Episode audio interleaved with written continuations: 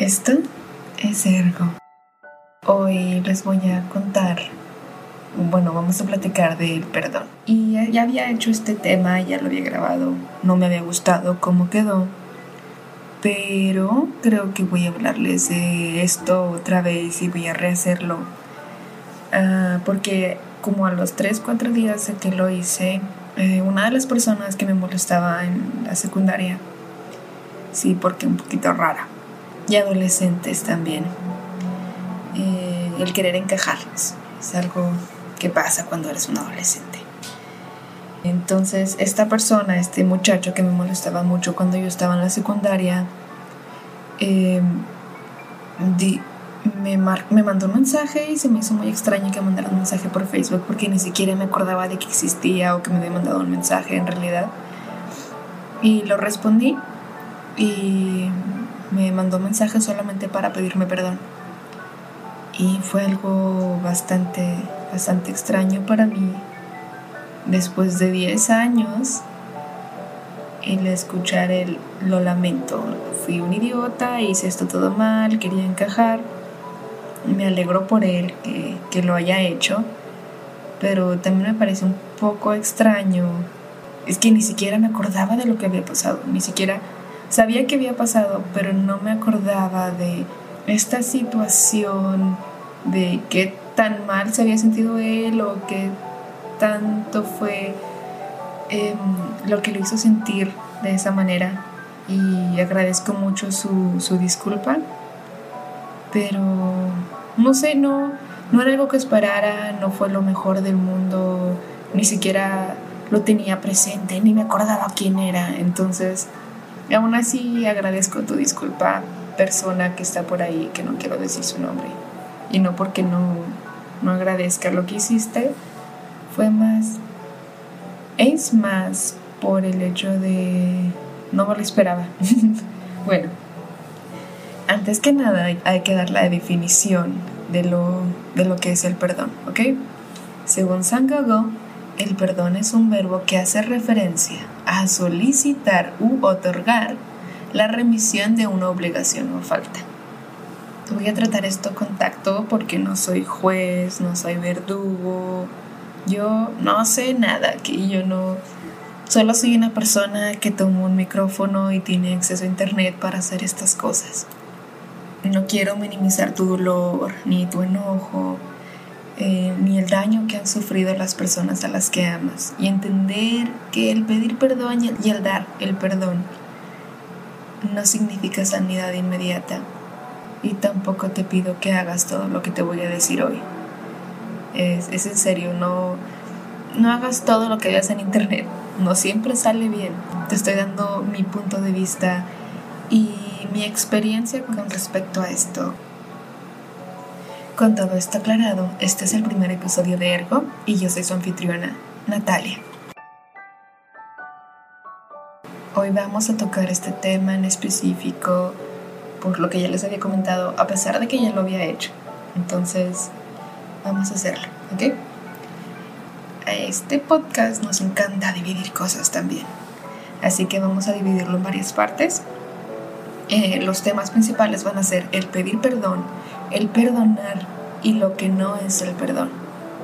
El pedir perdón fue uno de los temas que menos se tocó uh, cuando estuve leyendo acerca de esto. Me parece un poquito extraño el hecho de que no saliera tan seguido, no sé. El aceptar que, que estás equivocado es algo muy difícil y, y a veces la persona no, no quiere tener contacto de nuevo contigo o simple y sencillamente como en mi caso se le olvida que existes. Entonces, creo que si fuera un tema más fácil, no habría subtemas de esto y no habría tantos problemas eh, malentendidos, supongo. Em, es a veces más, lo más difícil de pedir perdón es aceptar que estás equivocado. Eso es, es lo primero.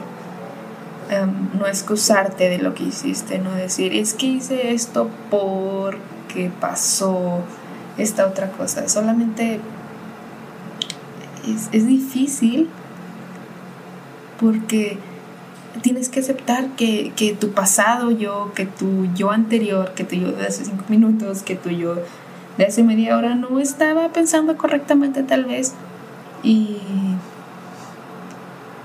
y no lo sé. Tu yo del pasado no estaba pensando correctamente y, y tal vez no lo pensaba y tampoco creías que fuera importante, pero pasó, simplemente cometiste un error Así que hay consecuencias al, momento de, cometer un error. Eh, hay cosas que, son tan extrañas como tener lazos rotos. Em, cuando la gente se quiere disculpar, es muy común que quieran, que es para sanar los, los lazos, em, para recuperarte de una situación, para recuperar a una persona, para recuperar un momento en el que estabas que te sentías muy bien. A veces las cosas se salen de control y a veces el error fue muy grande. Y hay que hacerse consciente de que la posibilidad de que la persona no quiere tener contacto contigo, de que la, de que la persona ya no esté a tu alrededor, es, es factible. La persona puede que se haya salido de tu círculo de amigos, puede ser, que esa persona ya no te considere su amigo, y a veces con justas razones. Em, y, y, tenemos que darnos cuenta de que a veces nunca nos vamos, nunca nos van a perdonar y a veces nunca vamos a poder pedir perdón porque la persona murió, porque la persona se mudó, porque no tenemos ningún tipo de contacto con eso, con porque no tenemos ningún tipo de contacto con ellos. También está el autoperdón, que es creo que es más difícil que el pedirle perdón a una persona externa. Eh, hay que recuperarte. El hecho de pedirte perdón es para recuperarte a ti mismo y darte cuenta. El hecho de pedirte perdón también es difícil porque quieres recuperarte a ti mismo. Quieres decir, lamento por haber pasado hambre, lamento por haberte metido en esta relación disfuncional, lamento por no haber creído suficiente en mí, lamento no haber empezado antes. A veces creemos que no merecemos un perdón porque estamos más cerca de nosotros mismos y mm, no siempre es el caso. A veces nosotros somos los que más merecemos el perdón y somos los que más han sufrido con nuestros propios actos. El aceptar también que nunca vas a tener una disculpa, una de las cosas que más me costó como adulto. Y no porque me creyera merecedora de una disculpa. En mi caso fue porque esperaba más de las personas y hay que recordar que hay muchas personas narcisistas allá afuera, que eso será otro tema. Aceptar que nunca tendremos una disculpa es bastante malo y a veces desgarrador, porque nos damos cuenta que en muchos de esos casos a la persona no le importó lo que nos hizo, el daño que nos causó, y tenemos que aprender a vivir con eso. Y a veces, para mí, no tener una disculpa es mejor que tener una disculpa falsa. Es mejor que pretender que eso que en realidad te lastimó nunca pasó. Con respecto a eso, las disculpas falsas o el lo que no es una disculpa em, también es un subtema y aquí lo tengo. Eh, hay muchas maneras y yo creo que muchos de nosotros hemos aplicado o nos han aplicado esta. Les voy a poner una lista, son cinco puntos. Eh, la primera es, lo siento mucho, pero si tú no hubieras dicho esta cosa, hecho esta cosa, etc., mm, hubieran pasado cosas diferentes. Es una manera de culparte por lo que te ha pasado, por, por cómo la persona te ha tratado. Esta, la segunda, la he aplicado yo y me siento muy mal por esto. solo era juego. Es para hacerte sentir que exageras. Es como, por ejemplo, yo le tomo una foto a mi novio y mi novio está griñudo y él me dice no la pongas y en internet no la subas. Y yo la subo y luego me, me dice, oye, te dije que no la hicieras, te dije que no la subieras. Y yo digo, ah, es que solo era juego para demeritar lo que él sintió y para yo sentirme mejor con eso. Eso no es una disculpa. La persona te dijo que no, eh, no es tan difícil. Eh, la tercera, eh, creo que es muy, esta es muy de papás, de papás controladores, que también será otro tema. Si no te gusta, puedes irte. Mm, sabemos que muchas de esas veces esta palabra, bueno, esta frase, está hecha cuando ponemos límites, cuando decimos eh, no quiero esto, no me siento gusto, o esto es mi espacio personal, o te dije que no pudieras entrar aquí. Si no te gusta, puedes irte de mi casa, mi casa, mis reglas. Y esto no, eh, incluso con las parejas, tampoco, o sea, no está bien para nada. El cuarto es, esta es muy de pareja tóxica. No es mi culpa que te afectara de esa manera. Vamos de nuevo a minimizar los sentimientos. No, no es tu culpa que reaccionar así. Pero mis sentimientos también son válidos. Me está afectando.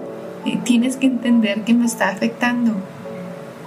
Y, y, lo mejor aquí, en lugar de gritar de regreso, es hablar y decir, oye, esto me hizo sentir así.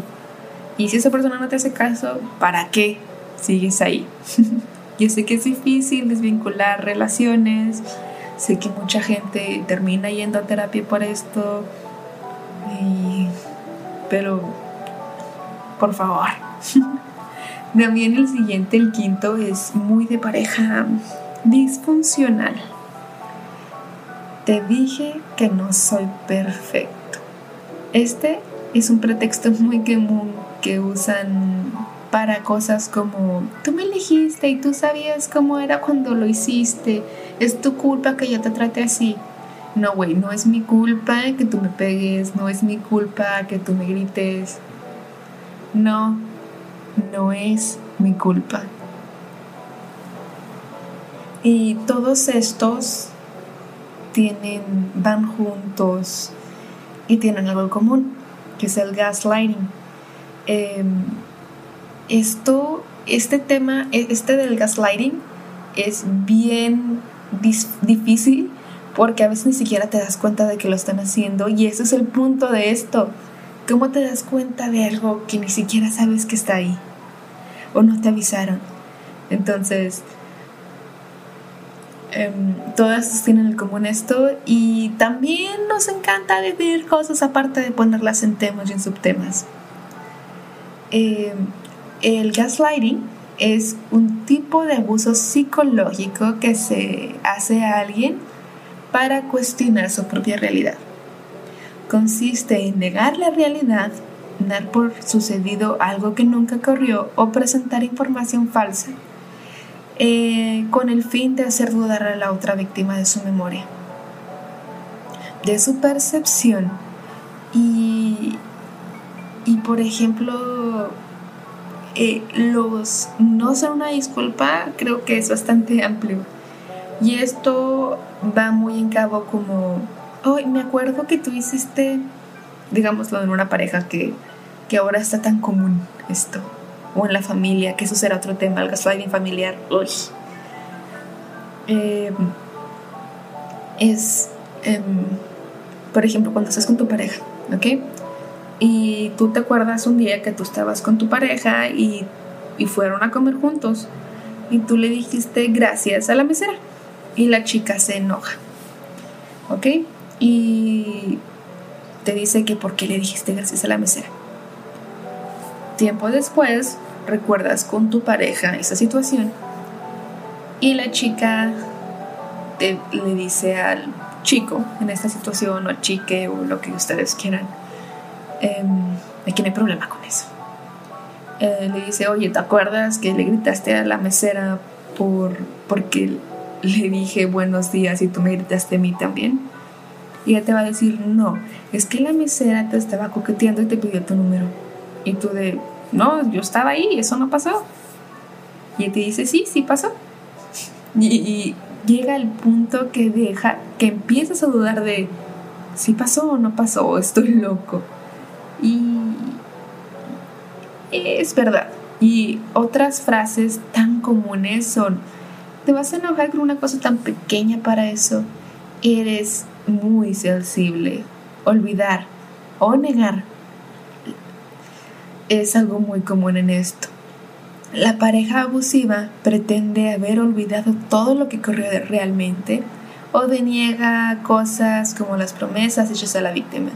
Por ejemplo, no sé de qué estás hablando o solo estás inventando cosas. Todos hemos tenido un, ay, es que eso no pasó así. Sí, pasó así. Yo estaba ahí contigo. Eh, aceptar disculpas. Este es un subtema. Ah, no, este es, el, este es un tema. Para hacer esto lo más sencillo es pensar si en realidad estamos listos para aceptar una disculpa.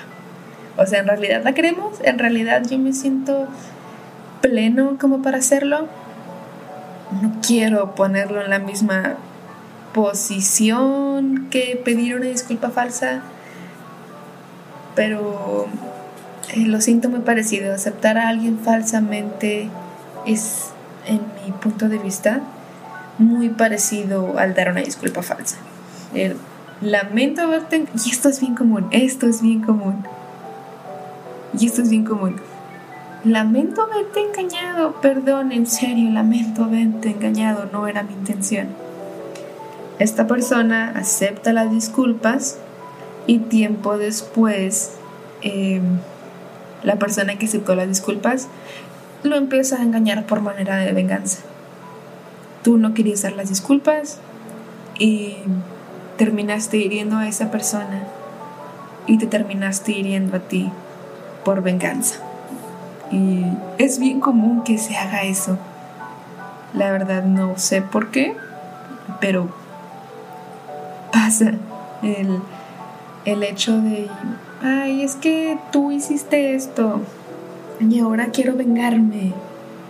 O ya quiero hacerte sentir mal por algo que tú me hiciste sentir mal a pesar de que te dije que estaba olvidado. También el aceptar disculpas no significa olvidar. No acepto lo que hiciste, me sigo sintiendo mal y ya no quiero estar contigo, ya no quiero arreglarlo. Entiendo el por qué lo hiciste, pero no lo acepto yo no quiero formar parte de tu vida y yo no quiero que tú formes parte de mi vida. Y, uy, eso es a veces un poquito, un poquito difícil. Y regresando al tema con lo respecto al chico que me pidió disculpas, sí lo disculpé. Y ya, eso fue todo lo que pasó. No nos hicimos grandes amigos, no mensajeamos todos los días, solo acepté la disculpa y, y sí fue muy raro el, el hacerlo porque no sé. No sé qué pasaba por su mente. Un día de repente me escribió.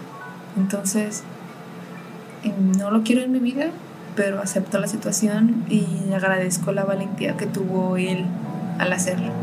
También hay que ser conscientes de que teníamos 13, 14 años, éramos unos morrillos, muy pendejos. y sí, fue lo que pasó. No, no hay más. Me marcó, pasó por todo el proceso. Espero que esté yendo a terapia si lo hizo. Y si nada más fue por decisión propia, también se agradece. Creo que es muy valiente de tu parte. Si escuchas esto, y espero que no, gracias. Ahora sí, creo que esto es el final. Este fue el primer tema por tocar. No todos los temas van a ser así de serios o profundos. Por lo general no soy así, no soy tan profunda. O al menos sí lo soy, pero no con todos. Eh, así como podrán ser temas como este, como la pérdida de un pariente, la pérdida de alguien, la tanatología. Eh, habrán temas de cuántas tazas de agua lleva el arroz o cuánto se debe de poner un huevo cocido. Esa no te la puedo dar porque todavía batalla en hacer huevos cocidos. Eh, muchas gracias por escucharme y si quieres algún tema en particular puedes enviar mensaje a Instagram, que es la única red social que manejo. Eh, es arroba ergo-podcast. Y con respecto a qué tan seguido estaré subiendo el video, el podcast, perdón, haremos lo más posible por hacerlo una vez por semana. No siempre va a poderse voy a tratar de dejar unos episodios em, ya hechos para nada más subirlos porque yo sí tengo un trabajo real. este es un hobby que, que hablé con mi terapeuta para hacerlo. Si quieren, síganme y platicamos esto, ¿está bien? Ok, gracias por escucharme. Em, nos vemos, nos escribimos, nos leemos la próxima semana. Y gracias, esto es todo.